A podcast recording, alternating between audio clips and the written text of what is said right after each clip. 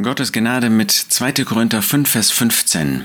Da lesen wir, er, Jesus Christus, ist für alle gestorben, damit die, die leben, nicht mehr sich selbst leben, sondern dem, der für sie gestorben und auferweckt worden ist. Was für ein Wunder der Gnade Gottes. Jesus Christus ist gestorben.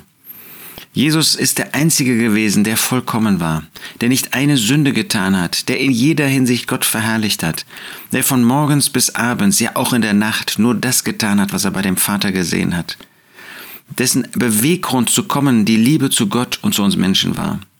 Und er ist gestorben, er ist für alle gestorben. Das heißt, er hatte uns alle Menschen, alle Menschen im Blick. Er wollte, dass nicht ein einziger verloren geht, deshalb ist er gekommen. Er ist für alle im Blick auf alle gestorben.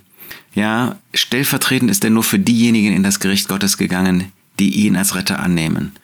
Aber sein Wunsch war nicht für eine Elite, für ein Volk zu sterben, für solche, die irgendwie etwas Besonderes hatten. Nein, er ist gekommen, damit jeder Mensch Gott als Retter Gott annehmen kann. Und die, die leben, sollen nicht mehr sich selbst leben, sondern dem, der für sie gestorben ist.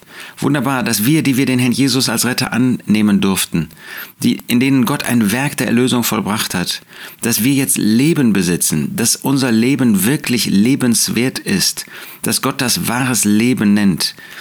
Wir leben aber jetzt nicht mehr uns selbst. Oder doch?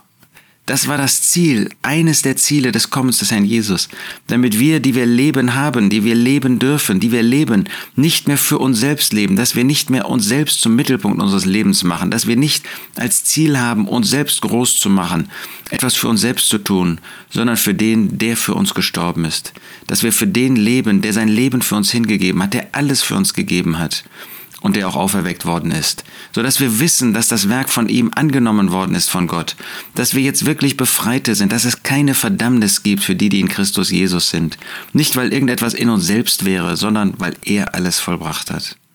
Ja, wir wollen mehr für ihn leben. Wir wollen mehr an das denken, was er getan hat und wollen ihm in jeder Hinsicht die Ehre geben. Jesus Christus ist für alle gestorben, damit die, die leben, nicht mehr sich selbst leben, sondern dem, der für sie gestorben und auferweckt worden ist.